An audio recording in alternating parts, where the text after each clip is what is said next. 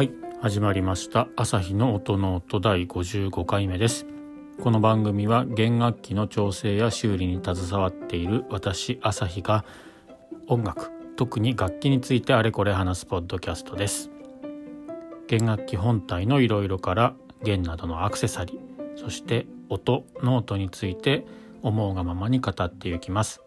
番組を通して普段触れる機会の少ないバイオリンやビオラチェロなどに少しでも興味と親しみを持ってもらえると嬉しいです。はい、えー、54回目の朝日のノートを始めていきたいと思います。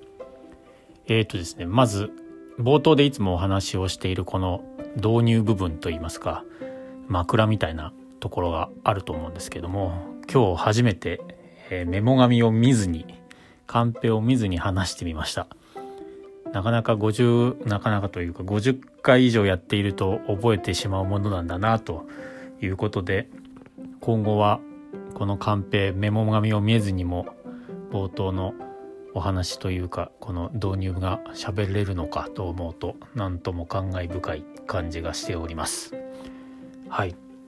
えー、今日はですね何をしていたかというと、えー、昨日箱を閉じましたと、えー、お話をした楽器がしっかりと閉じられていましたのでですのでまあもう一度二川の外側にこう出ている二川をきれいにもう一回もう一度最終のクリーニングをして、えー、昆虫を立て、えー、コマと弦を立て貼ってで音のチェックをするといったところはまあ今日やっておりました。えーと、また2側のクリーニングをしたんですかっていうことだと思うんですけど、えーと、その2側は最低必要最低限の量だけっていうのはまあもちろんなんですけどどうしてもこうギュッてやった時に出てきてしまう部分はあるんですよね染み出てきてしまうというか。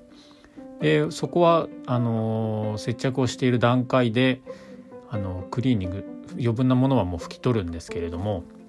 どうしてもクランプといってまあ挟むものをこう装着するので楽器に。ですので綺麗に隅々まで隅々まで、うん、拭けない部分があったりどうしてもしてしまうんですね。ですので今日、まあ、クランプというその挟むのを外してボディだけになった状態で、えー、残っている煮皮はないかということであればそこをきれいにするっていう感じでえ外側のクリーニング等をしておりました。でえっ、と駒と昆虫はですねもともとあったものをそのまま流用というかそのまま戻しているんですけれども昆虫もしっかりと上下の、えー、表板の裏側裏板の内側表板裏板の、まあ、内側っていうんですかね。内部の天井というかみたいなところもしっかりと面がバッチリ合っていてえー、お我ながらちゃんと箱を閉じできたのかなっていうところで。すごく嬉しく。同じように駒も足ですね。駒のところまあそこもしっかりバチッと合っていて。そして昨日お話もしているネックの差し込みの角度みたいなものももうバッチリこれも、えー、合っていまして原稿もしっかりと取れていたのでまあ一安心といった感じでございました。あとはまあえーと、調整をして音の調整といいますかですのでこれで大丈夫かなというところではあります。昆虫に関しては上の部分と下の部分というか下の部分、えー、裏板にたあの設置している部分に関しては、えー、藤子から写真を撮ってあって本当にもう何て言うんですか紙1枚の差もないぐらい同じところに立てておきました上の部分に関しては面を合わせつつなのであとは昆虫の位置を測るチェッカーみたいなものがあるのでそれとそれを見ながら設置をしていました、えー、もちろんその昆虫の位置を確かめる、えー、道具でどの辺の位置にあるのかっていうのも写真で撮って残してあるのでそれで元の位置に立ったと。音に関してもクリアな感じになって以前よりもその汚れた煮皮がなくなった分綺麗になったのかなという感じはします。はいそんな形で、えー、箱閉じの続きそこからのセットアップについてはこんな感じと。で他はですね今日はあの無残にも4つに割れてしまったあ思っていたのクリーツと呼ばれるものを作って、まあ、これを接着していたっていう感じですかね。このクリーツっていうのは、まあ、いわゆる木の絆創膏木材で作った絆創膏みたいなものであの割れたところを表板が割れちゃったんですけどそれをまあまずは最初ピタッとくっつけてですねで外側に関してはまああの誰からも見えるところになるんでそのままそのままというか何も特に貼ることはできないんですけど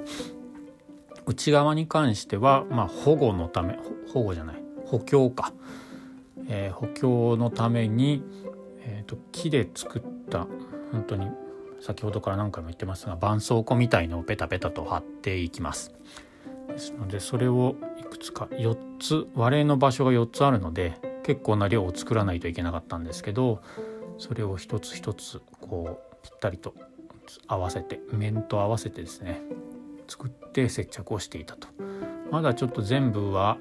えー、クランプのその干渉隣というか割れが近いので隣のと干渉してしまうっていうことで全ては割れていないんですけどもそこをやっていたっていう感じですね。この割れの修理に使うクリーツっていうのに関してはそうですねいろいろあのー、これも修理する人、まあ、制作者さんでも使う人はいると思うんですがそれぞれの職人さんによって使う使うというか、えっと、形が違ったりしますので、えー、この辺も個性が出るところなのかなというふうに思います。綺麗に正方形でペタッとこう貼る人もしくはひし形もしくは平行四辺形みたいな形で貼る人。あとは何ていうんですか楕円まではいかないんですけどあれはカプセル型っていうんですかね。カプセル溶剤みたいな形で、えー、形の断面って言ったらいいのかな。にする人、えー、上下が平行というか直線平行で、えー、と横の縦ラインがこう円形をしているものにする人とかですね。いろいろありますさすがに三角とかですね六角形とか丸っていうのは私見たことがないのでえっ、ー、とそうですねもしあるなら見てみたいっていうところですしどんな感じなのかっていうのを見てみたいんですけど、えっと、先ほど言ったあのカプセル型っていうのはちょっと間違いですね。えっ、ー、とまあ四角形正方形と長方形かで面取りをするとなんかそんな感じに見えるっていう感じですね失礼しました、えー、ですのでこのクリーツと呼ばれる部分にもいろいろ作家さんの個性とかですねそういうのが出ますのでもし見る機会があるのであれば見てもらうと面白いかもしれないですね。裏板に関しては F 字号からこう覗くと見えると思うんで裏板が割れている楽器にはそういうのが貼られていたりするのかもしれないですね。そんな形で、えー、クリーツのお話をしてみました。実際のところ最近では、えー、最近ではというかまあ昔から、えー、クリーツというその木を使わずに例えば布みたいなものを使ったりあとは日本の和紙を、えー、貼ったりとかですねいうことでいろいろその絆創膏というか補強の目的で使う部分なんですけど材料用途はいろいろあると思います。自分の楽器には和紙で貼ってあってあ全部貼ってありますね。え、ー、と和紙が貼られて表板に和紙が貼ってあってで横板には木材が貼ってあってもう布も横板貼ってありますね。ですのでうんそんな感じでいろいろ他にもあるのかな？何かそういった形でこう補強する材料はいろいろもしかしたらあるかもしれないです。少なくとも私が知りうる限りでは木と布と和紙という感じですね。はい、ですのでこんな形でいろいろ普段は見えないというか、えー、外側からは見えないいろんなものが内側にはくっついているということを知っていただけるとよりいろいろこう興味が湧くのではないかなというふうに思います。はいというところですかね今日は。はいですので比較的今日もなんかこういつもはあんまりやらやらないというかやはりどうしても毛替えとかですね弦を交換するとか駒昆虫を調整交換するっていうようなことが多いんですけれどもそういった形で今日はなかなかいつもとは違う最近かいつもとは違うことをたくさんできていて楽しいなというところです。ああとはチェロの傷を直してニスの修理もしてたりとかですね。今日は細々とした。細々とした。ちょっと横を向きながら喋ったので今音声遠くなってるかもしれないですけどチェロも今 2, 2丁あるのでこの辺も早めに仕上げていかなければという感じでございます。はいですので今日は本当に今日こんなことやってましたっていう形の回になってしまいましたがこんなところで今日の朝日の音ノートは終わりたいと思います番組を気に入っていただいた方はサブスクライブやチャンネル登録